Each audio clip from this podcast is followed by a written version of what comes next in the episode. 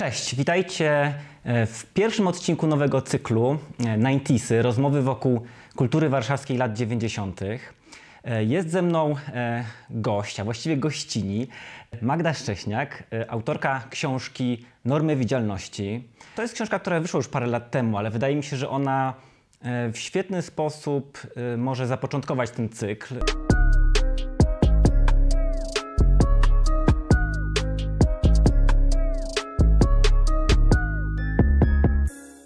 Sięgnęłaś do magazynów, do filmów, do muzyki e, i co Cię zaskoczyło w kontekście tego, co pamiętasz, a tego, co zobaczyłaś jakby w tym materiale źródłowym już Ty jako e, badaczka e, początkująca w mhm. Instytucie Kultury Polskiej? Przede wszystkim chyba jednak zaskoczyła mnie, chociaż to właśnie może brzmieć jakby już w tym momencie jakoś może naiwnie, ale zaskoczyła mnie taka absolutna dominacja języka rynkowego.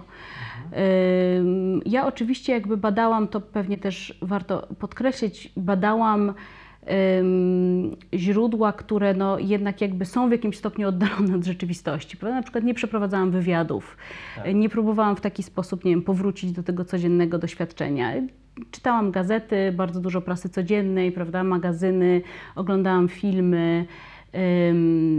Więc to że rzeczywiście jakby zdziwiło mnie to, w jakim stopniu ten język debaty publicznej mhm. jest zdeterminowany przez now, dosyć nowe kategorie, prawda? Bo one oczywiście pojawiają się powiedzmy w drugiej połowie lat 80., tak jak generalnie zaczyna się mhm. zmiana. Y, jak jakby one mocno determinują sposób y, myślenia o rzeczywistości znowu, tych osób, które piszą te teksty, prawda? Tak. A więc jakoś też tworzą tę, tę, tę debatę publiczną.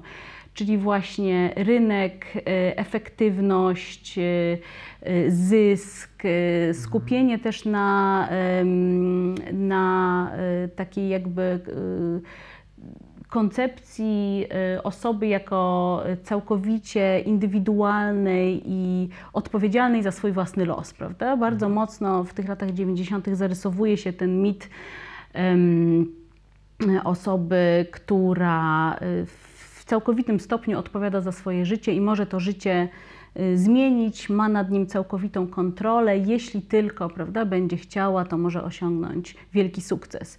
I ten sukces jest czymś, co, co bardzo mocno właśnie determinuje zbiorowe wyobrażenia, ta możliwość sukcesu, który oczywiście jest rozumiany również rynkowo, prawda? Znaczy sukces to jest po prostu podwyższenie swojej stopy życiowej, pozycji klasowej itd. Tak itd. Tak Czyli te hasło weź sprawę w swoje ręce było jakimś takim znaczącym bardzo e, pojęciem. Mhm, tak, jak najbardziej, prawda? I wiara w to, że to rzeczywiście jakby jest, jest możliwe. Oczywiście przy, przy odpowiednim takim usposobieniu, powiedziałabym. To znaczy tutaj też e, bardzo mocno pojawiał się taki rodzaj jakby pomysłu, że e, należy nad sobą pracować, prawda? Należy dbać o swój wizerunek. Wizerunek jest kolejną taką kategorią, która znowu bardzo mocno pojawia się w, na początku, na przełomie lat 80. i 90. i to wszystko jakby może nas doprowadzić e, samodzielnie do sukcesu fascynujący sposób y, piszesz y, o tym, jak y, rolę właśnie w tym, w, właśnie w kreowaniu wizerunku odegrały białe skarpetki. Wydawałoby się rzecz no, trywialne, ale no, ty jakby skupiając się na tych skarpetkach zobaczyłaś, no, co, jest, e, co jest jakby pod tymi skarpetkami. Bardzo bym cię prosił o to, żebyś opowiedział, jak natrafiłaś na te skarpetki i, i dlaczego one wydały ci się takie znaczące. E, tak, to znaczy y, może zacznę najpierw od, y, od takiego gatunku, który sobie wyodrębniłam w trakcie badań, który nazwałam e, instruktarzem wizualnym. To jest gatunek, powiedziałabym, słowno-wizualny, który bardzo często pojawia się w prasie lat 90., ale też w telewizji telewizji, e, który jest kierowany do osób aspirujących do klasy średniej, do biznesmenów i znowu tutaj głównie właśnie do biznesmenów, a na przykład nie do e, kobiet, które, które posiadają jakieś biznesy. E, I w tych instruktarzach wizualnych pojawiają się takie bardzo dokładne instrukcje, które dotyczą tego, jak należy wyglądać, żeby sprawić dobre wrażenie, jak, jaką należy mieć fryzurę i tak dalej, i tak dalej. I one się jakby pojawiają w takich pismach jak na przykład Sukces, które było głównym moim źródłem w, w tym rozdziale w książce. Pojawiają się jakby od samego początku, to znaczy od, od, od początku lat 90. i najpierw są utrzymywane w takim bardzo seriotonie. E, są do, dosłowne wyliczenia, prawda, które przypominają o tym, że należy, nie wiem, obcinać paznokcie, myć włosy itd., tak itd. E, I w pewnym momencie jakby zauważyłam tam taką zmianę, to znaczy pojawienie się tonu, który zaczyna wskazywać na to, że istnieje już jakaś grupa osób, wyodrębniła się już jakaś grupa osób, która myśli o sobie właśnie w kategoriach tej klasy średniej czy klasy wyższej średniej i zaczynają się również pojawiać osoby, które według autorów piszących tekst do tego magazynu nie zasługują na to miano. Y, to są właśnie takie osoby, które no pojawia się oczywiście ta kategoria noworyszy, nowo, nowobogackich y, i to są osoby, które właśnie nie dorastają do tego transformacyjnego wyobrażenia o tym, co to znaczy być Y, właśnie biznesmenem, takim biznesmenem jak, jak prawdziwy jak biznesmen. Jak ma człowiek sukcesu. Tak, dokładnie, na zachodzie. I jednym z, z, z takich elementów, detali, y, który się pojawia najwyraźniej, to są właśnie te białe skarpetki. One zaczynają w pewnym momencie, mniej więcej w roku 93-94, y, pojawiać się absolutnie wszędzie, jako taki, taki dystynktywny detal, prawda, ubioru. E, i zaczynają być traktowane jako dowód na to, że ktoś nie jest dostatecznie właśnie takim dojrzałym biznesmenem. E, to, jest, to było bardzo ciekawe, bo, bo w tym researchu odkryłam, że rzeczywiście jakby o, o białych stała się to, to była to taka mikroobsesja, powiedziałabym, tej nowej um, inteligencji klasy średniej, bo naprawdę artykuły o białych skarpetkach znalazłam w Gazecie Wyborczej, Rzeczypospolitej, Życiu Warszawy, właśnie Sukcesie, innych takich magazynach Y, dla, dla klasy średniej. I one były naprawdę pisane w takim bardzo poważnym y, tonie, prawda? To znaczy, że to jest, że to jest wstyd, że tego nie wolno robić, że to absolutnie dyskwalifikuje nasze szanse y, zdobycia, podpisania jakiejś prawda, lukratywnej umowy albo zdobycia le, le, lepszej pracy. I to wydawało mi się bardzo ciekawe, że taki mały obiekt może się stać tak istotny i umiejscawiam go w książce właśnie w takiej szerszej, y, w, w, ramach takiego szerszego procesu różnicowania się tej klasy średniej, prawda? To znaczy, o ile początek lat 90. rzeczywiście jest takim trochę okresem, y, w którym możliwe są szybkie awanse, takie przejścia od klasy do klasy, czyli w jakiejś mierze realizuje się ta ścieżka od prawda, szczęk na bazarze przez mały sklepik do dużego magazynu to ten moment 93-94 to jest już taki moment, kiedy rzeczy zaczynają się zamykać. I bardzo ważne są te, powiedziałabym, takie kompetencje właśnie kulturowe, czy to, co Pierre Bourdieu nazywa kapitałem kulturowym. To znaczy wiedza o tym, jak należy wyglądać, jak należy się zachowywać, prawda? czego nie wolno robić, czego nie mhm. wolno założyć. E, między innymi. Zastanawiam się, dlaczego właśnie e, białe skarpetki były takim na początku znaczącym elementem i właśnie e, nobilitowały kogoś. Bo być może to jest taka kwestia, że nie wiem, że trudniej prać powiedzmy takie skarpetki, więc jakby to, że ktoś sobie może pozwolić na chodzenie w białych skarpetkach w pewnym sensie trochę wskazuje, że ta osoba już, no nie wiem, nie, że może sobie pozwolić na taki szczegół, który garderoby, który jest trudniejszy w utrzymaniu może. Tak, tak to, to, to jest jakby kilka czynników. Znaczy po pierwsze, po pierwsze taki powiedziałabym globalny czynnik kulturowy, to znaczy białe skarpetki są, są rzeczywiście dość modnym elementem ubraniowym y, w powiedzmy drugiej połowie lat 80. Na przykład Michael Jackson, prawda, nosi w teledyskach białe skarpetki do, mhm. do, do, do, czarnych lakierek, prawda? Y, więc one, one pojawiają się na rynku polskim, zazwyczaj są przewożone przez handlarzy, którzy przywożą ubrania z, przede wszystkim z Turcji, ale też pojawiają się chińskie białe skarpetki, frote na przełomie lat 80. i 90. W ogóle frote, prawda? To znaczy jakby ten mhm. gruby materiał. W y, połączeniu z lakierkami. W połączeniu z lakierkami, prawda? Albo z, albo z mokasynami. Y, więc one po prostu jakby w pewnym sensie są na rynku, są dostępne, ale rzeczywiście zyskują trochę tak jak mówisz, taki wtórny, nobilitujący status, Między innymi dlatego, że po pierwsze przez swoje skojarzenie z, ze sportami klasy średniej, to znaczy tenis, golf, mhm takie sporty, których oczywiście jakby mało Polaków ma do nich dostęp, natomiast istnieje już pewnego rodzaju wyobrażenie. A po drugie, one były dowodem na to, że ktoś nie, nie y, podejmuje się pracy fizycznej. Nie pracuje fizycznie po prostu. Y, Dlatego, że to by było coś jakby zupełnie nie, niepraktycznego, jeszcze to połączenie, prawda? Eleganckie buty, białe skarpetki. Oraz też y, w kilku artykułach pojawiły się takie. mm, takie porównania y, osób jeżdżących powiedzmy na rowerze albo komunikacją miejską, a osób posiadających swój własny samochód. No więc oczywiście właśnie jeżeli ma się czyste skarpetki, no to te białe skarpetki to pewnie przyjechało się samochodem, prawda? One nie są jakieś tam, nie wiem, ubłocone i tak dalej, i tak dalej, zarówno skarpetki, jak, i- jak i buty.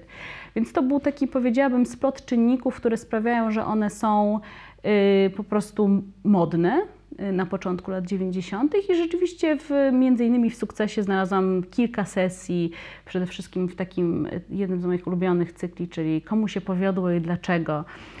To był taki cykl wywiadów właśnie z polskimi biznesmenami transformacyjnymi. I tam w kilku przypadkach pojawiają się, zazwyczaj to są takie zdjęcia w bardzo określonej konwencji, to znaczy biznesmen pozuje na tle y, zazwyczaj sprowadzanych, sprzedawanych przez siebie towarów, prawda, czy jakiś sprzęt elektroniczny, Janusz Palikot pozuje z butelką cin-cin y, i tak dalej, i tak dalej, prawda, chyba tam się pojawia też, y, pojawiają się też kas, kasety disco polo, więc y, tam w kilku przypadkach rzeczywiście ci biznesmeni po prostu y, mają te białe skarpetki i, i mokasyny, czy też lakierki i to jest jakby traktowane jako coś, jako coś y, oczywistego. Mam wrażenie, że w ogóle w takim dekonstruowaniu e, właśnie tej rodzącej się polskiej klasy średniej, też oczywiście stawiasz pytanie, czy ta klasa w ogóle jakoś tam istnieje, ale zwracasz jakby mocne, zwracasz uwagę na związek e, klasy i gustu.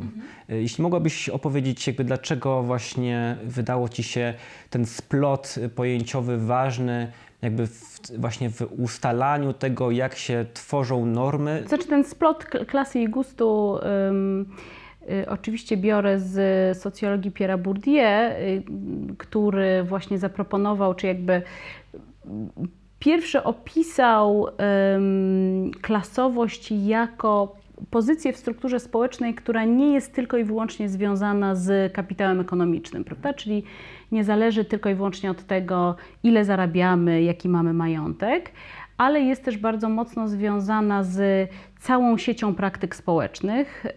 Yy, I on tam poza tym wymienia kapitał społeczny, czyli mówiąc kolo- kolokwialnie, kogo znamy, prawda, jakby jaką mamy sieć kontaktów yy, społeczną.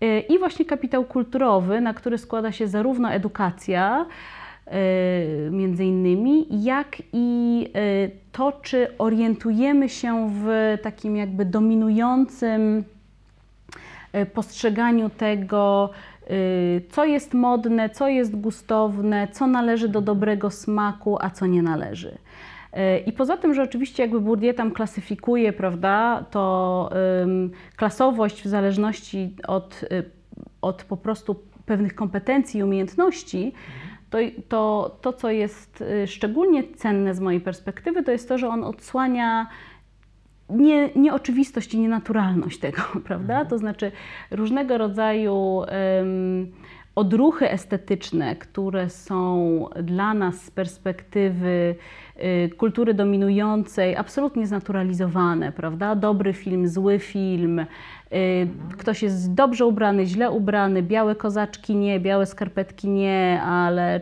jakieś tam, prawda, lakierki y, konkretne, czy konkretne buty tak, w tych I latach w, tym, 90. e, I w tym, o czym mówisz, że właśnie e, to, że to jest takie naturalne, często za tym stoi takie przekonanie, że e, to jest po prostu mój gust, ja tak mam, a z drugiej strony przykrywa się to też takim często stwierdzeniem, że mm, o gustach się nie rozmawia.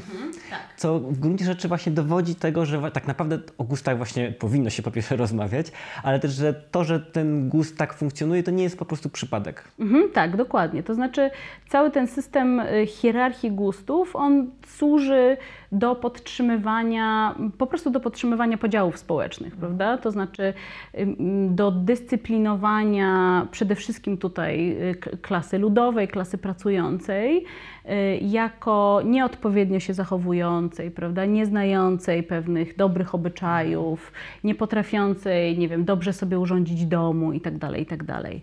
E, To, co dla mnie było istotne w odniesieniu do kultury polskiej lat 90., to jest między innymi ta kategoria ekscesu, pewnego rodzaju nadmiarowości, e, której właśnie szuka się cały czas. To znaczy, e, znaczy szuka się w odniesieniu właśnie do, do, do, do klasy robotniczej, e, czy też do niższej klasy średniej, prawda? Bo to są wszystko takie kategorie, które równocześnie trzeba byłoby jakoś też sproblematyzować.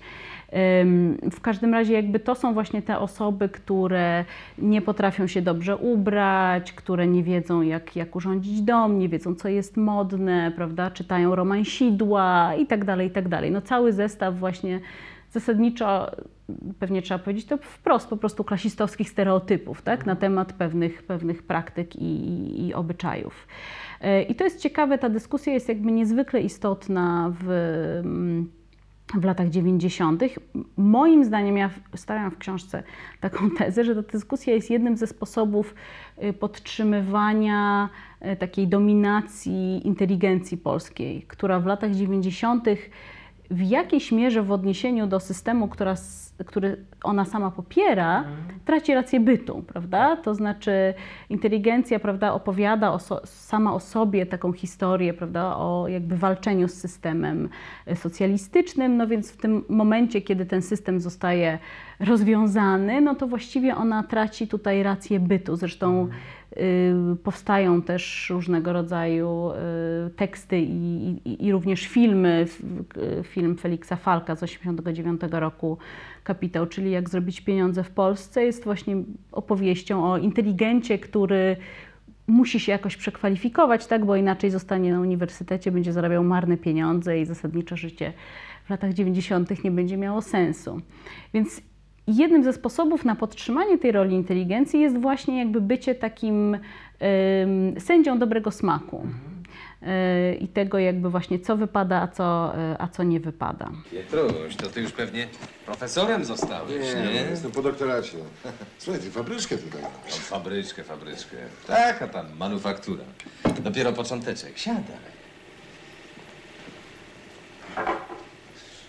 No a ty co, nic nie kombinujesz? Nie, ja się na tym nie znam. Książkę napisać to, to jeszcze, ale to nie dla mnie. Zdziwiłbyś się, jakie to łatwe.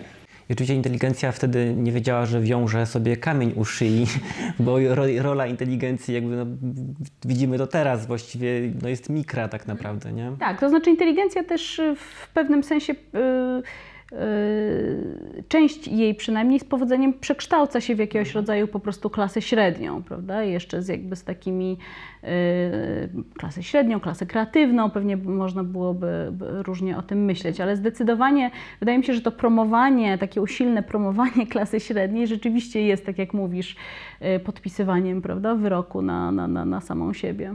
W latach 90. dużo pisano y, o tym, y, po pierwsze, czym jest demokracja y, i często właśnie w myśleniu o demokracji pisano o tym, że y, jeśli demokracja, no to musi być wolny rynek. Jeśli wolny rynek, to klasa średnia i że te trzy rzeczy są jakoś tak nieodłączne od siebie. Y, I też promowano taką specyficzną y, wizję wolności, tejże też klasy średniej przede wszystkim, bo właściwie głównie o niej pisano, że to jest wolność właściwie od zobowiązań wobec mm, społeczności. Czy jakie są właściwie konsekwencje takiego myślenia? Bo ewidentnie no, też prawda, Balcerowicz i jakby wizja e, gospodarki, która, która wtedy funkcjonowała, bardzo, no, miała bardzo silny wpływ na to, e, na życie ludzi po prostu wtedy i ma też wpływ na życie dzisiaj. E, Jestem ciekawy, jak, jak to widzisz. Yy, Tak, to znaczy to mm, pewnie po pierwsze trzeba powiedzieć, że to jest jakoś w zgodzie ogólnie z tym, co się dzieje wtedy na świecie, prawda? To znaczy ten yy, druga połowa lat 80., lata 90. już na pewno to jest moment takiego jakby kr- królowania ideologii neoliberalnej, prawda? Która yy, no, jest taką ideologią, można było powiedzieć, turbokapitalistyczną, która jeszcze mocniej stawia na, na tradycje, na wartości, które klasycznie właśnie były jakoś kojarzone z y, miejscem jednostki w systemie społecznym, w kapitalizmie, czyli właśnie y, jestem odpowiedzialna tylko za siebie, prawda? Jakby nie, nie muszę zbytnio skupiać się nad, nad tym, jakby, jak, jak wygląda moje miejsce w szerszej strukturze społecznej. Y, państwo, rola państwa powinna być zredukowana do minimum, prawda? Państwo właściwie powinno zostawić nam pole do działania, wolny rynek wszystko wyreguluje i tak dalej, i tak dalej. Więc to są idee, które, które oczywiście jakby nie pojawiają się w Polsce znikąd. Y, Pojawiają się między innymi dlatego, że lektur, te lektury były w latach 80. bardzo popularne wśród wśród y, polskich opozycjonistów. Pojawiają się również dlatego, że do Polski y, zapraszani są i przyjeżdżają różnego rodzaju doradcy i o tym bardzo ciekawie piszą, y, pisze wielu badaczy i, ba, i badaczek, prawda? To znaczy zarówno doradcy rządowi, jak i po prostu osoby, które przyjeżdżają do Polski po to, żeby przekształcić pewną fabrykę w sprawnie działające przedsiębiorstwo. To świetnie pokazuje Elizabeth Dunn w książce Prywatyzując Pols- Polskę. E, Więc e, konsekwencje tego oczywiście są dosyć dramatyczne, to znaczy zarówno w sensie ekonomicznym, jak i w sensie symbolicznym bardzo wiele osób zostaje jakoś wyrzuconych poza, poza burtę. I to jest coś, co mnie też bardzo uderzyło w źródłach, to znaczy absolutna nieobecność w nich, y, przynajmniej znowu w pierwszej połowie lat 90., y, klasy robotniczej, klasy pracującej, y, wielkoprzemysłowej klasy pracującej, prawda, ale też na przykład pracowników PGR-ów, którzy doświadczają wtedy absolutnie dramatycznych przekształceń w, jakby w ich bezpośrednim e, otoczeniu, prawda? Zamykane są zakłady, prywatyzowane, masowe zwolnienia, rosnące bezrobocie itd., itd.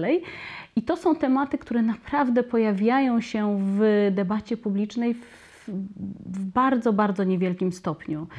Yy, Równocześnie coś, o czym się również często, często zapomina, a co jakoś się pojawia, ale, ale w formie takich jakby bardzo skonwencjonalizowanych obrazów i spo, sposobów opowiadania, jest to, że te wszystkie zmiany jakby nie przeszły bez echa. To znaczy lata 90. w Polsce, wtedy kiedy się spojrzy na statystyki, yy, to jest jakby okres yy, bardzo wzmożonych i radykalnych strajków i oporu, prawda? To znaczy na przykład protestów samoobrony, które są naprawdę ym, bardzo szeroko zakrojone, bardzo pomysłowe też ym, i, yy, i właściwie jakby to się toczy ciągle. Natomiast jakby jeżeli spojrzymy na media w latach 90., no to one się pojawiają w taki niezwykle skonwencjonalizowany sposób, prawda? Na przykład w gazetach w formie y, króciutkich notek, prawda? Albo w tych powtarzających się obrazach y, palenia opon. Y, No i oczywiście język, który jest używany do opisu osób protestujących jest, no jest również jakby powtarza wszystkie najgorsze stereotypy i też nie zadaje pytań, prawda, o, o- przyczyny takiego rodzaju buntu y, społecznego. I wydaje mi się, że ten sposób opowiadania w dużej mierze y, został z nami do dzisiaj, albo przynajmniej znowu powiedziałabym, że w ciągu ostatnich kilku lat jest to taki język, który jest z wielu stron przełamywany i krytykowany, y, ale no on został niesłychanie znaturalizowany w latach, w latach 90. Y, I pewne takie przekonanie o tym, że sami jesteśmy odpowiedzialni za swój los, a te osoby, którym się nie udało, no to są te homo soviticusy, prawda, które po prostu nie są dostatecznie elastyczne i nie potrafiły się, się przystosować. Y, To są takie klisze, y, które no właśnie bardzo mocno przeorganizowały wyobraźnię społeczną. I też to, co jest jakoś istotne, to, że one były powtarzane w bardzo wielu różnych kręgach. To znaczy, moim zdaniem, na przykład kino, kino polskie lat 90. absolutnie nie zdaje egzaminu. Y, To znaczy, nie, nie ma w nim żadnej refleksji na temat tego, co się dzieje, a nawet jeżeli ona się pojawia, prawda, jak, jak w Arizonie, y, w filmie dokumentalnym, no to również mamy. Do czynienia znowu z jakby z powtarzaniem stereotypowych obrazów.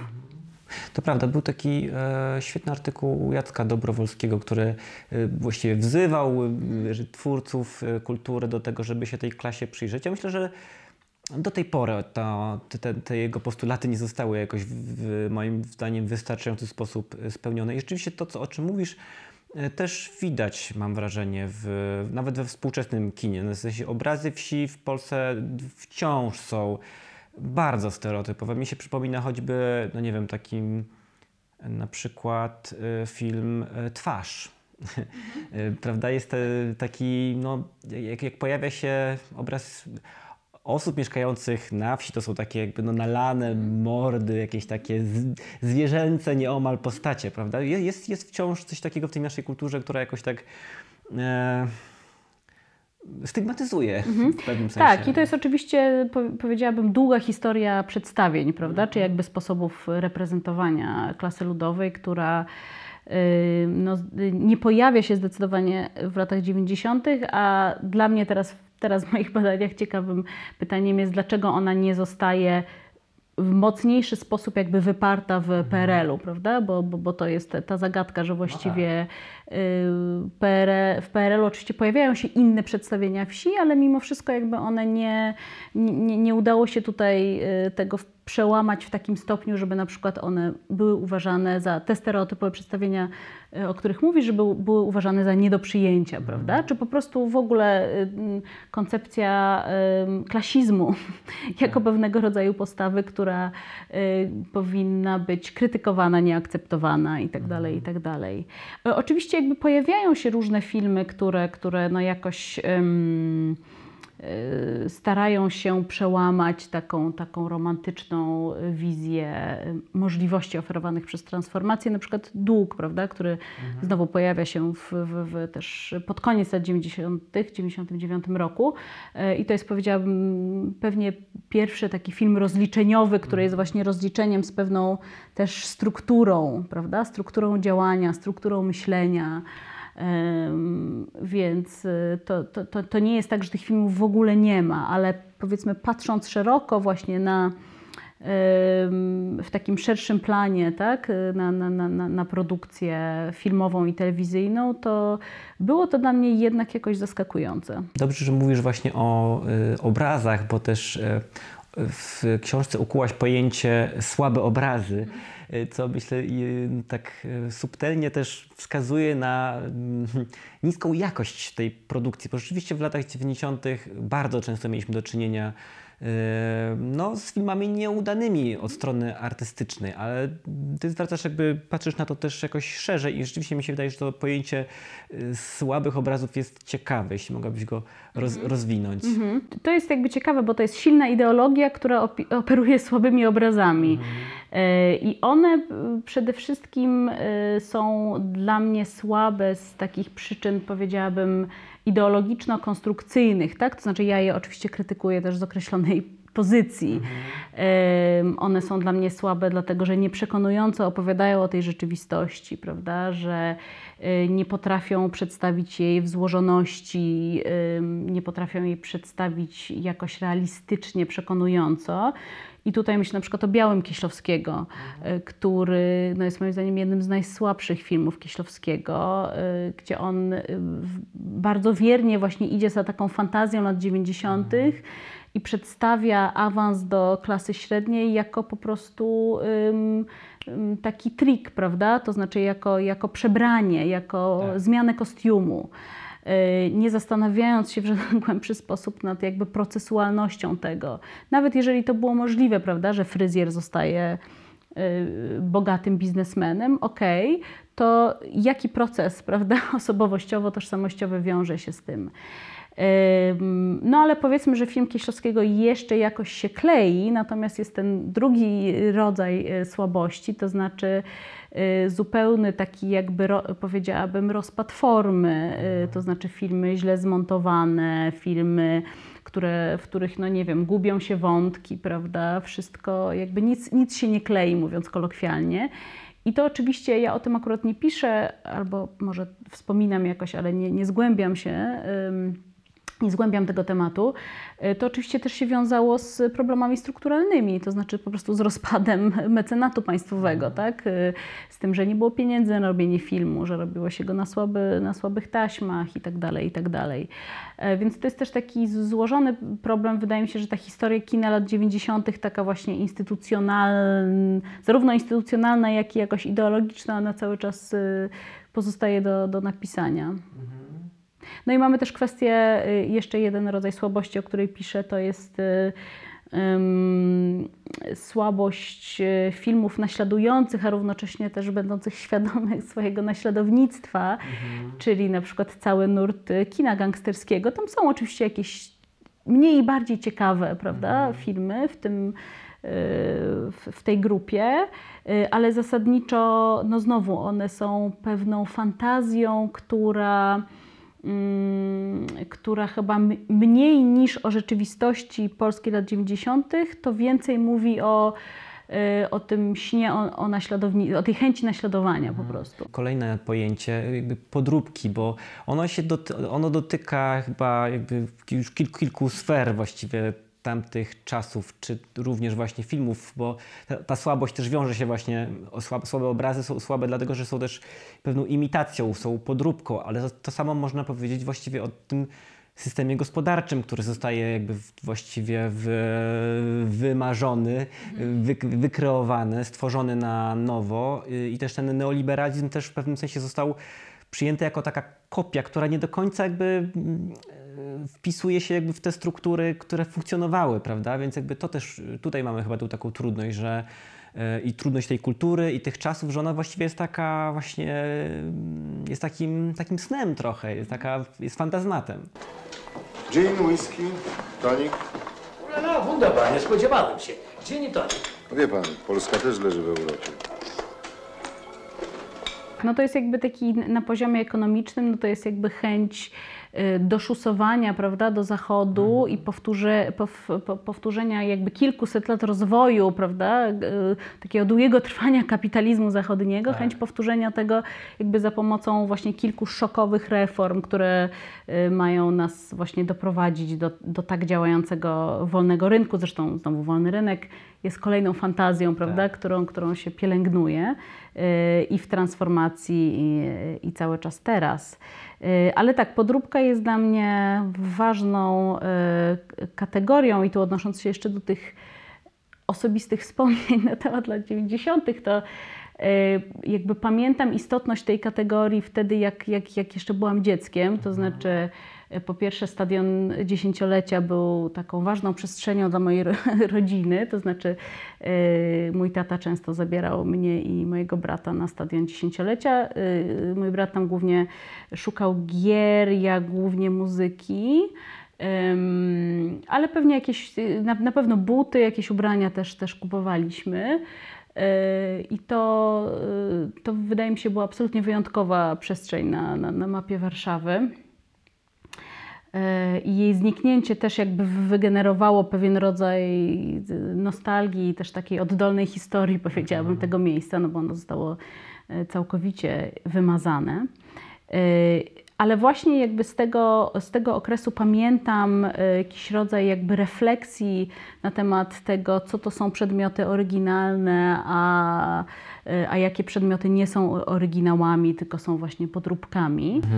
No wtedy chyba wszyscy byli tak też y, w pewnym momencie wszyscy zaczynali być bardzo też wyszkoleni. Jakby w tym właśnie, co jest podróbką, a co nie jest, prawda? I to, to, to już to jest takie bardzo też znaczące, że, że już nasze ten spojrzenie, patrzenie na rzeczy było takie, no takie wytresowane. I znowu na początku lat 90., to podobnie jak z tymi białymi skarpetkami, y, to, to jest to rozróżnienie na podróbkę i oryginał jest właściwie nieistniejące. Y, To znaczy, ja, ja znalazłam taki przykład w filmie Pajęczarki Barbary Sass, ym, ale, ale też już taki bardziej świadomy przykład też pojawia się w, właśnie w Kapitale Falka. To znaczy w Pajęczarkach jako rekwizyt funkcjonują i oryginalne, i podrobione, yy, czy, i po prostu buty z napisem Puma i buty z napisem Uma. E, Zresztą w pierwszej scenie tego filmu tam e, autorka, e, autorka, bohaterka lata po bazarze pod Pałacem Kultury. e, i nauki, właśnie przygląda się różnym butom sportowym. E, I to jakby nie zostaje zauważone ani przez powiedzmy rekwizytorów, prawda, ani w, w, w recepcji tego filmu. Po prostu to jest jakby, to są fajne przedmioty, które się wtedy pojawiają na rynku i które chcemy mieć. Y, To są właśnie, to są jeansy, to są trampki, to jest sprzęt elektroniczny, perfumy, rajstopy itd., itd. Y, Ale rzeczywiście jakby wraz z takim y, konwencjonalizowaniem się tego rynku, to znaczy po prostu też z pojawieniem się w Polsce aktorów, y, graczy rynkowych, prawda, takich jak duże firmy, na przykład ubraniowe, sportowe i tak dalej, zaczyna się pojawiać ta dyskusja i tutaj znowu prasa i znowu naprawdę taka prasa powiedzmy mm, poważna, y, zaczynasz, zaczyna nas szkolić z tego, y, jak ważne jest posiadanie właśnie markowych butów, markowych, oryginalnej płyty itd. itd.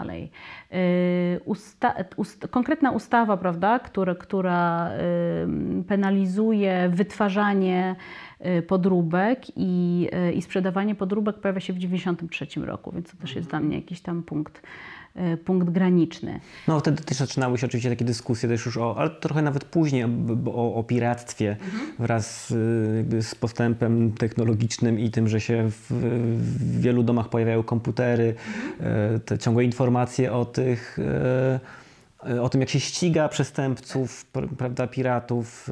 No pana, ja też pamiętam, że korzystałem z wielu piratów, no kto nie korzystał wtedy, to było jakbyś tak, to było takie naturalne wtedy, prawda? I, ale no, z czasem, z czasem jakby wszyscy się uczyliśmy, że, że, że trzeba mieć oryginalne. Mm, I też a propos tej dyskusji właśnie o oryginalnym, to y, też piszesz oczywiście o otwarciu y, pierwszego McDonalda, który też właśnie był takim no, zwiastunem jakby tego no, nowego porządku. Mhm, tak, tak. I to też była bardzo ważna przestrzeń, prawda, w Warszawie.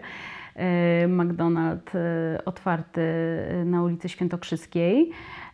I on był no, też właśnie tak anonsowany jako, czy opisywany jako pojawienie się tego oryginału w momencie, kiedy Warszawę za- zalewają, jak tam się pojawia takie określenie, pseudo-McDonaldowe świństwa, czyli po prostu dobrze znane nam z tamtych czasów budki, w których właśnie kupowaliśmy zapiekanki, hamburgery itd., itd.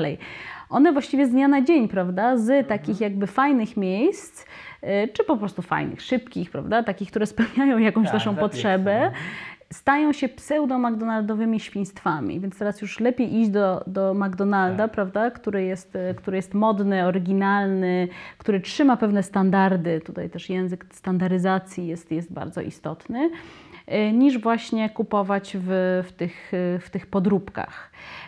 Jeszcze a propos piractwa, no to jest bardzo ciekawe, dlatego że oczywiście te możliwości kopiowania, one stają się bardzo rozpowszechnione, tak jak mówisz, w związku z rozwojem technologicznym, Y, ale to było dla mnie ciekawe pod, pod kątem też dyskursywnym, że w latach 80. i na początku lat 90. ym, kopiowanie VHS-ów to było dzielenie się, prawda? Dzieliliśmy się VHS-ami, pożyczaliśmy sobie, one tam krążyły, kopiowane i tak dalej. Y, Natomiast jakby już w, drugiej, w połowie lat 90. to, to było piracenie. Co już jest jakby oba, obarczone, prawda, jakby bardzo konkretną e, oceną, znowu bez zadania pytania o to e, właściwie jakby kogo w takim razie stać na konsumpcję kultury.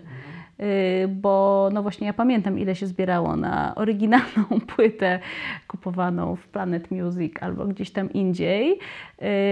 I jakby ile ona kosztowała w porównaniu do, do, do, do Pirata z, ze stadionu dziesięciolecia. E, No jednak ja często wybierałam płyty pirackie niż, prawda, jakby pięć płyt zamiast, zamiast jednej płyty oryginalnej.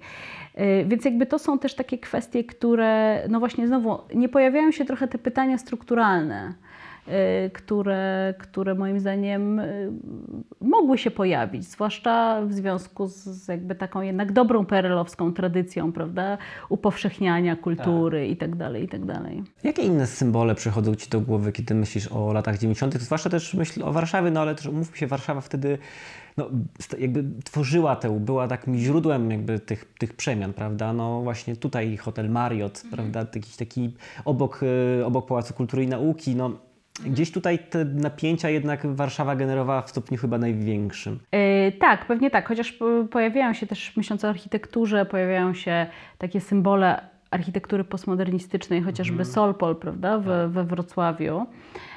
Ym, Dla mnie wydaje mi się, że taką, taką ważną przestrzenią, ale to już mówiliśmy o tym, bo związaną z podróbkami, jest na pewno bazar.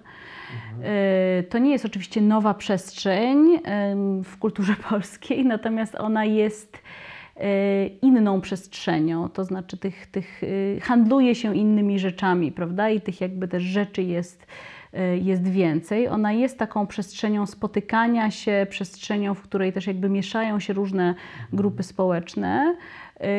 Z przestrzenią, z którą toczy, toczy się bardzo mocna walka, prawda? Bo znowu w takich w prasie, zarówno popularnej, jak i takiej bardziej specjalistycznej, na przykład w mm, pismach architektonicznych, urbanistycznych, y, pojawiają się też krytyki, prawda? Bazaru jako właśnie takiej przestrzeni y, brudnej, gdzieś jakby na pół, w pół nielegalnej i tak dalej, i tak dalej, niezachodniej.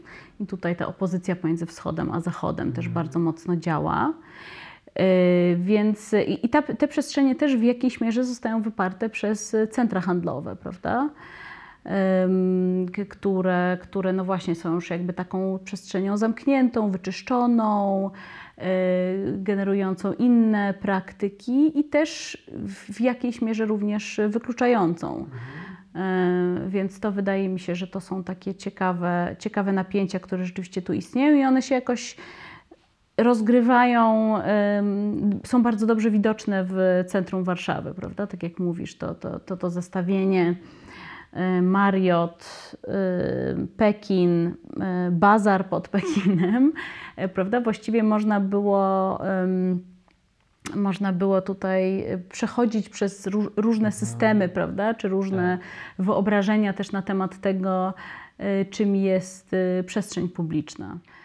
I chyba jesteśmy teraz też świadkiem jakby też kolejnej jakby takiej aktualizacji tego wątku bazarowego, bo teraz no właśnie w Warszawie y, mamy do czynienia z pewnym sensie takiego zwypychania tych takich y, ba bazarów, no typu no mamy Halę Gwardii, prawda, no gdzieś tam ta y, mapa polskich bazarów mam wrażenie też się tak jakoś tak kurczy i ona zostaje przekształcana w takie modne właśnie przestrzenie, takie hipsterskie, prawda, to też coś teraz się takiego dzieje mam wrażenie. Tak. Ważnego w tym względzie. Tak, na pewno. Y, mm, To, jest ciekawe, bo w, znaczy jakoś pocieszające jest dla mnie to, że w latach 90. y, mm, pojawiały się, one były marginalne i marginalizowane, ale pojawiały się jakby takie głosy, które mówiły o, o tym, że y, nasze wyobrażenia Zachodu, one mogą nie być zgodne z rzeczywistością oraz trzeba byłoby się spytać, dlaczego jakby tak bardzo chcemy te, te wyobrażenia naśladować. I to jest taki wątek, który właśnie między innymi pojawia się w dyskusji o, o bazarach, gdzie różni publicyści przywołują właśnie rynki, bazary, prawda, w zachodnich miastach, które świetnie funkcjonują, które są po prostu miejsc, miejscami, no, dosyć neutralnymi miejscami zaopatrywania się w żywność i, i prawda, w różne, w różne inne rzeczy. Ale one też są rzeczywiście, tak jak mówisz, jakby są takim, taką przestrzenią napięcia i też jakiegoś rodzaju konfliktu, który pewnie po prostu trzeba nazwać konfliktem politycznym, prawda? To znaczy y, jest grupa, która woli bazar w takiej wersji zgentryfikowanej, tak jak ty mówisz, prawda? Czyli właśnie tam jakieś food trucki, modne knajpki, y, ekostoiska, a jest jednak y, czę- część mieszkańców Warszawy z pewnością y, to widać, że organizuje się wokół obrony jednak jakby bazarów rozumianych tradycyjnie, prawda? Czyli, czyli właśnie nie, nie- niekoniecznie modnych, prawda? Niekoniecznie tylko z ekojedzeniem, ale, ale inkluzywnych i tak dalej. Y, Więc ostatnio pojawiła się zresztą jakaś informacja o y, potencjalnej likwidacji bazaru na placu Szembeka i widziałam, że od razu zelektryfikowało to prawda, moje, No nie, to moje są- sąsiedztwo, więc... No moje y, dawne rewiry też, Dokładnie. y, do którego jeżdżę zresztą Także to są instytucje, które też mogą być właśnie takim miejscem y, takiej solidarności bardzo różnych grup, Tak. prawda, które, które, korzystają z, y, z nich. Więc to, jest taka dyskusja, której, której korzenie na pewno są właśnie w latach 90. A jakie inne napięcia, poza tymi klasowymi, o których już trochę rozmawialiśmy, e, dostrzegasz e, dzisiaj, a które właśnie wydaje ci się, że są mocno związane właśnie z procesami, które zaczęły się w latach 90.? Yy, No to na pewno niestety jest, jest to, są to podziały płciowe, albo po prostu mówiąc wprost. Niesamowity jakby seksizm sfery publicznej, który też, to było coś rzeczywiście jakoś e, zaskakującego dla mnie. To znaczy nie bardzo zaskakującego, ale jednak jakby jego skala i też jakby repertuar obrazów i wyobrażeń, które wtedy się pojawiają, yy, był jakoś obezwładniający, powiedziałabym. I tu znowu oczywiście możemy Możemy tutaj mówić o długiej historii, prawda, polskiego patriarchatu i różnych szowinistycznych wyobrażeń, ale niewątpliwie jest tak, że one pojawiają się ze zdwojoną siłą w latach 90. yy, I znowu w jakiejś mierze reorganizują te, te wyobrażenia. Yy, To jest jakby odejście nawet pod kątem nawet jakby formalnym, prawda, i oficjalnym od takiego dyskursu y, równości, prawda, i, i, i pe- pewnego rodzaju y, no, szacunku, tak, y, dla kobiet, który oczywiście jakby w PRL-u miał też swoje niewątpliwie jakby patriarchalne podłoże. Y, Natomiast jakby w latach 90. skala erotyzacji wizerunku y, kobiet, prawda? To znaczy pojawienie się w sferze publicznej, a nie już w, tylko w pakamerach y, gołej baby, tak? o której y, pisała innymi Iwona Kusz, o tym obrazie, prawda? w którym ciało kobiety nagle zaczyna reklamować wszystko, tak? od, od kleju do glazury, po napój do, do, do, do nie wiem, butów sportowych. Y, Oczywiście jakby obnażone y, ciało kobiety. Y, Pamiętam pierwsze numery magazynu Sukces, w których po prostu regularnie jakby drukuje się taką wkładkę, rozkładówkę erotyczną, która nazywa się Szansa na sukces. I to jest właściwie jedyny sposób pojawienia się kobiet w tym magazynie, który jest magazynem, który ma redaktor naczelną, który jest magazynem dla klasy średniej, a nie magazynem kierowanym tylko do mężczyzn. Natomiast kobiety pojawiają się tam y, w- tej rozkładówce oraz ewentualnie jako asystentki. Y, I to ten jakby ten splot jest jakoś bardzo widoczny, to znaczy znowu takie bardzo stereotypowe, stare, prawda, rozgraniczenie na aktywnego mężczyznę i bierną, pasywną kobietę, która właśnie wykonuje jakąś rodzaj y, pracy pomocniczej, opiekuńczej i tak dalej. Y, Znowu postaci kobiece, prawda, w kinie polskim. Jeśli spojrzymy na kino lat 90., no nie było bohaterek kobiecych w sensie praktycznie rozumianych jako właśnie aktywne bohaterki, czy bohaterki pierwszoplanowe. No to, było, to było coś rzeczywiście takiego dojmującego. Tak, to pewnie kino Barbary Sass, prawda, No, jest, jest, jest było- było- wyjątkiem tak, było od reguły. ale to... Ale, ale zasadniczo one się rzeczywiście nie pojawiają, są postaciami ym, pomocniczymi i zawsze w tej pomocniczej roli są właśnie o- obarczone jakby całym tym, tym, tym, tym takim bagażem y, mizoginicznym, więc to jest jakoś absolutnie szokujące. Y, I oczywiście tutaj znowu jak spojrzymy w, w szerszym planie, w tym kontekście niezaskakujący jest y, tak zwany kompromis aborcyjny, czyli odebranie kobietom wszystkich praw reproduk- reprodukcyjnych, ponieważ właśnie jakby odbywało to się w, w takiej jakby bardziej ogólnej atmosferze y, odebrania kobietom sprawczości politycznej, prawda, czy też jakby wyeliminowaniu tych przestrzeni, w których, w których one mogły y, decydować y, o, samych sobie. Ta nie, nieobecność jeszcze kobiet w kinie też może nie jest zaskakująca, bo to też rzeczywiście tak naprawdę był trend taki ogó- ogólnoświatowy. To, to tutaj Polska nie była wyjątkiem, ale też to chyba, co też jest y, źródłem tego też patriarchatu, to też jest silny związek i wpływ y, Kościoła katolickiego, który wtedy się, ym, no też jakoś te, te związki, polityki y, i instytucjonalne, instytucjonalnego kościoła też ma olbrzymi chyba wpływ na to, o czym mówisz. Mhm, tak, i to jest też oczywiście taka pozycja, która jest y, budowana od początku lat 80. O tym bardzo ciekawie pisze Marcin Kościelniak. W książce Egoiści i teraz w swoich ostatnich tekstach. Więc to też jest, y, to jest jakby taki efekt, powiedziałabym, długiej transformacji, prawda, i długiego budowania pozycji, pozycji politycznej, y, no, na które właściwie jakby klasa polityczna wyraża zgodę i to klasa polityczna, powiedziałabym, różnych, różnych odcieni. Y, więc no, to jest coś, co zdecydowanie pozostało z nami do dziś. I też jakby takie ponowne, powiedzmy, ożywienie języka patriotyczno-nacjonalistycznego, z tym, że ono pojawia się y, jednak głównie w drugiej połowie lat, pod koniec powiedziałabym lat, lat 90.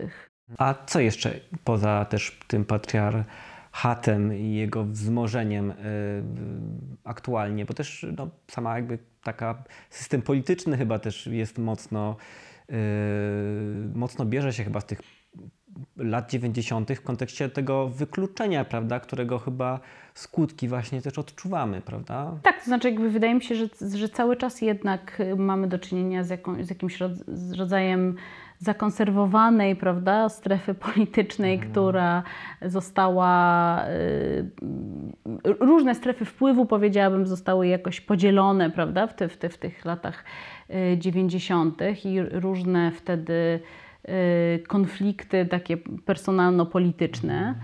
Y, natomiast na takim poziomie kulturowym, to co jeszcze mi się wyda wydawało jakoś interesujące, a co na pewno y, taka kategoria, która, która zrobiła dużą karierę i, i, i też jakoś się znaturalizowała, to jest kategoria normalności. Mhm. To znaczy, normalność w latach 90. znowu odmieniana jest przez wszystkie przypadki. Y, I to jest takie ciekawe pojęcie, które no właśnie nim, na nim również można dokonać podobnej prawda, analizy jak na, na, na, na tej kategorii gustu, dobrego gustu. Y, to znaczy, normalność jest tutaj definiowana z pozycji kultury dominującej. Mhm i wszystko, co wypada poza wyobrażenie normalności, jest no właśnie stygmatyzowane, prawda, stereotypizowane. I to już powiedzieliśmy sobie właśnie o klasie, klasie robotniczej, klasie ludowej, y, o wsi, prawda, która zostaje jakoś bardzo mocno zepchnięta, czy też jakby wykluczona z takiej dominującej sfery reprezentacji. Y, natomiast y, tutaj jakby powiedziałabym, że taką składową y, tej tożsamości transformacyjnej jest też niechęć wobec wszelkiego rodzaju odmienności. Mhm. Tak? Tutaj w drugiej części książki zajmuje się nienormatywnością seksualną i tym, w jaki sposób nienormatywni seksualnie, znowu głównie mężczyźni, y, wytwarzali sobie to, co nazywam sferą y, kontrpubliczną, i mhm. tam zastanawiali się też trochę nad tym pojęciem normalności y, i nad tym, w jaki sposób zyskiwać widoczność w bardzo homofobicznej sferze. I tutaj mhm. też mamy oczywiście rolę Kościoła w, w, w tym. Y, jaką jest właśnie sfera lat 90., y, która absolutnie y, opiera to wyobrażenie normalności właśnie na heteroseksualnej, patriarchalnej mhm. rodzinie. No tak, te, też te takie bardzo silne wzory męskości i kobiecości. Mhm. Mamy wciąż te, te, te, wzory bardzo jakoś silnie zakodowane. Mhm, tak, tak. To znaczy jakby takie wyobrażenie właśnie o znowu, to, to, to, to, bardzo dobrze pokazuje, jak, jak zinternalizowana jest norma, tak? To znaczy, że najmniejsze przekroczenie wokół, wokół tej nor, y, wobec tej normy y, może być pretekstem, prawda? To znaczy, może być czymś poprzez dana osoba jakby jest, jest kategoryzowana. I tu w odniesieniu do właśnie lat 90. i do społeczności queerowej, społeczności LGBTQ, Pojawia się to pytanie o, o, o taktykę, które moim zdaniem jest bardzo istotnym pytaniem cały czas dziś, prawda?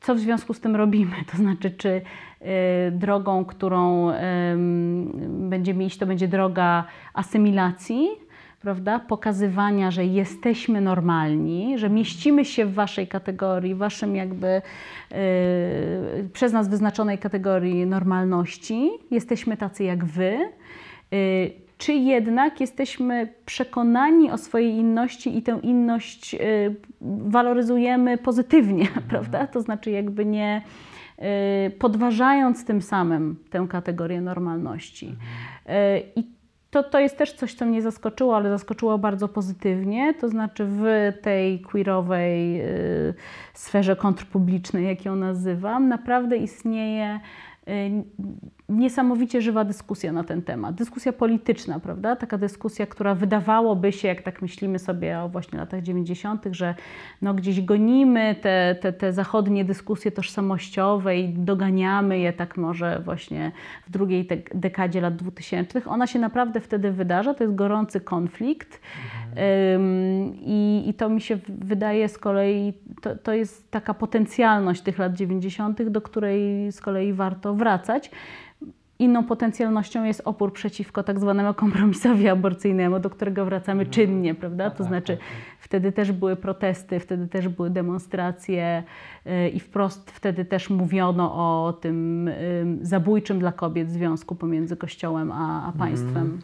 No też e, tak, no, te forma, forma oporu, strajku kobiet pokazuje rzeczywiście, że teraz jest ta obrana taka jednak, ta, ta, ta taktyka jest jednak taka bardziej bojowa, no wręcz używa się też takiego języka wojennego, prawda, bo się mówi, no to jest, e, to jest wojna, prawda, i tam też oczywiście ta, ta walka o walka mm, osób LGBTQ też, y, też się pojawia, jest, jest, jest włączona w ten, w ten, w ten konflikt. Ale tak jeszcze się zastanawiam, bo mm, zwracasz uwagę na to, że ten początek lat 90. jest takim czasem właśnie imitacji. E, a jak myślisz, czy jest teraz? Myślisz, że jakby, czy polska kultura wytworzyła coś takiego bardziej swojskiego, czy że, e, że ten nacisk już nie jest taki kładziony, że nie jest tak mocno kładziony na, na właśnie na, na podrabianie czegoś, a wytwarzanie e, czegoś swojego, własnego? E, Wydaje mi się, że to jest trochę tak, że cała ta dyskusja o imitacji jest trochę pułapką, prawda? To znaczy, yy, powiedziałabym tak, jeżeli stawiamy sobie jeszcze to pytanie, to znaczy, że yy, jesteśmy trochę w obrębie tego, tego, tego paradygmatu. Bo równocześnie w tej dyskusji lat 90. tam pojawia się też ta chęć bycia odrębnym. Pojawia się też strach przed naśladownictwem. Nie bądźmy papugami Europy, prawda? Y, Nie możemy tylko małpować i tak dalej, i tak dalej. No to są jakby y, tytuły artykułów y, intelektualistów polskich. I to nie tylko takich bardzo, powiedziałabym, prawicowych, prawda? Ym, Więc ta refleksja się tam pojawia, tylko no to jest taki, to jest taka opozycja, która jest bardzo trudna do przekroczenia. Znowu w dłuższym em, aspekcie historycznym pisało o tym świetnie Ja- Jancowa, e, pisząc o tej, o tej trudnej, tożsamościowej pozycji bycia między wschodem a zachodem, e, która związana jest z bardzo konkretnymi procesami historyczno-gospodarczymi, ym, ale która no właśnie wikła nas w taką, w taką pułapkę.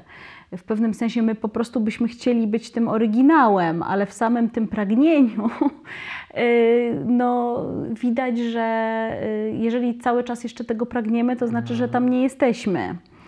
Y, To jest zresztą też trochę struktura taka, która jest możliwa do przeniesienia na, na hierarchię klasową, prawda? Myśląc o, o różnych opowieściach, opowieściach awansu. To znaczy, jeżeli cały czas się stresujemy tym, y, że nie wiemy, czy jesteśmy prawomocnymi przedstawicielami klasy średniej, no to pewnie Czy w ogóle rzeczywiście... członków Europy, prawda? Dokładnie, tak, tak. Więc y, powiedziałabym, że pewnie tutaj jakąś drogą byłoby właśnie wyzwolenie się, jakby próba wyzwolenia się od tego. Od, od tego.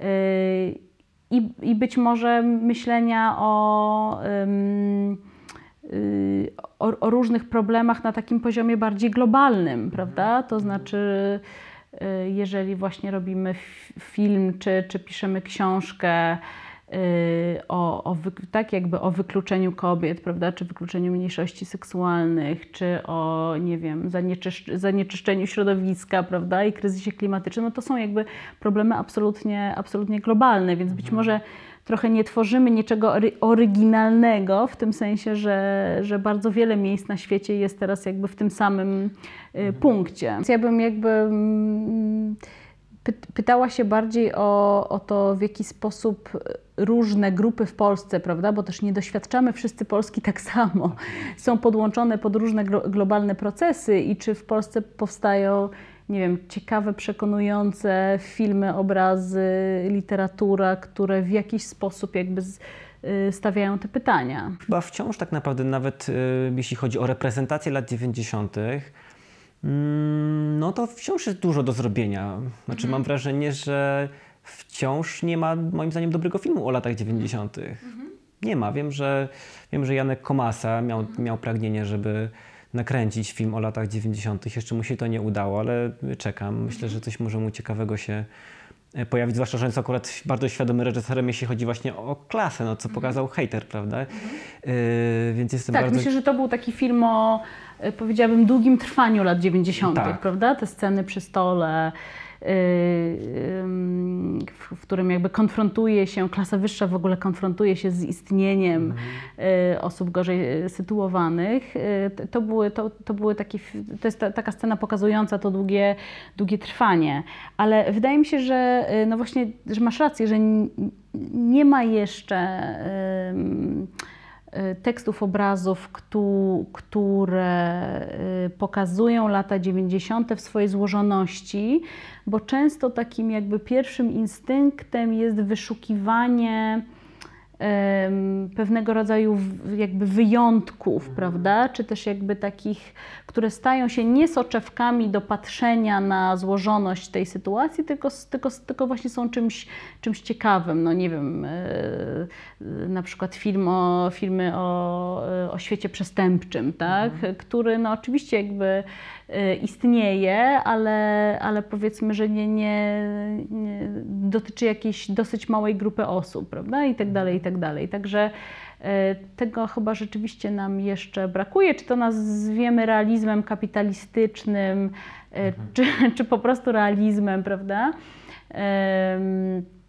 To już jest jakby inna sprawa, ale, ale wydaje mi się, że to, to musiał być film, który miałby y, ambicje właśnie uchwycenia tej jakby pracy transformacji, kultury transformacji jakby w różnych, w różnych sferach. Właśnie łatwo też w jakąś taką pułapkę wtedy narracyjną chyba ym, y, wpaść, bo no znowu też ta, ta, ta, ta, ta opowieść, którą też rekonstruujesz, czyli właśnie od takiego trochę od pucybuta do milionera, no myślę, że takich historii pewnie jest trochę i, i łatwo, łatwo, łatwo to opowiedzieć, no ale no rzeczywiście to są niesamowicie też gęste czasy i no jest to na pewno duże wyzwanie, bo zastanawiam się jakby na czym polega ta trudność, że, że do tej pory właśnie taki, taki, taki film nie powstał. Tam były takie próby opowiedzenia o disco polo na przykład.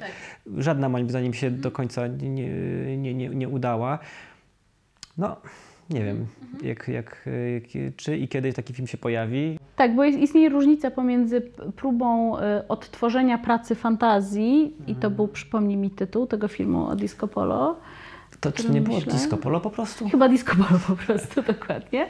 Y, A, a właśnie y, pokazaniem, jak, jak ta fantazja jakby funkcjonuje w życiu codziennym troszkę, tak? Y, Mam wrażenie, że, że wiele z tych prób właśnie osuwa się w taką trochę no, powierzchowność obrazów, które są oczywiście niesamowicie atrakcyjne, y, tylko no właśnie one już zostały jakoś pokazane. Może, możemy do, do samych tych fantazji możemy wrócić po prostu oglądając kino y, lat 90., bo ono tam jakby jest podane na, y, na talerzu i te wszystkie histo- historie właśnie od Pucybuta do milionera, nawet jest kilka od Pucybuta do milionerki, ym, na przykład Lepiej być piękną i bogatą Filipa Bajona, który naprawdę jest właśnie takim majstersztykiem słabego obrazu, powiedziałabym.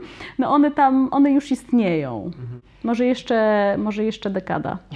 Czekamy na, na nowe reprezentacje, bo ja myślę, że no, tak naprawdę ta historia się nie skończyła w pewnym sensie, nie? I myślę, że to najbliższe lata na pewno też pokażą tę złożoność tych wszystkich e, tych, tych splotów e, właśnie i proce, procesów, które się zaczęły w latach 90., a nawet jeszcze trochę wcześniej. Myślę, że czeka nas kilka ciekawych najbliższych lat na pewno, które, które tę dynamikę będą rozgrywać. Na pewno. Dzięki. Dzięki.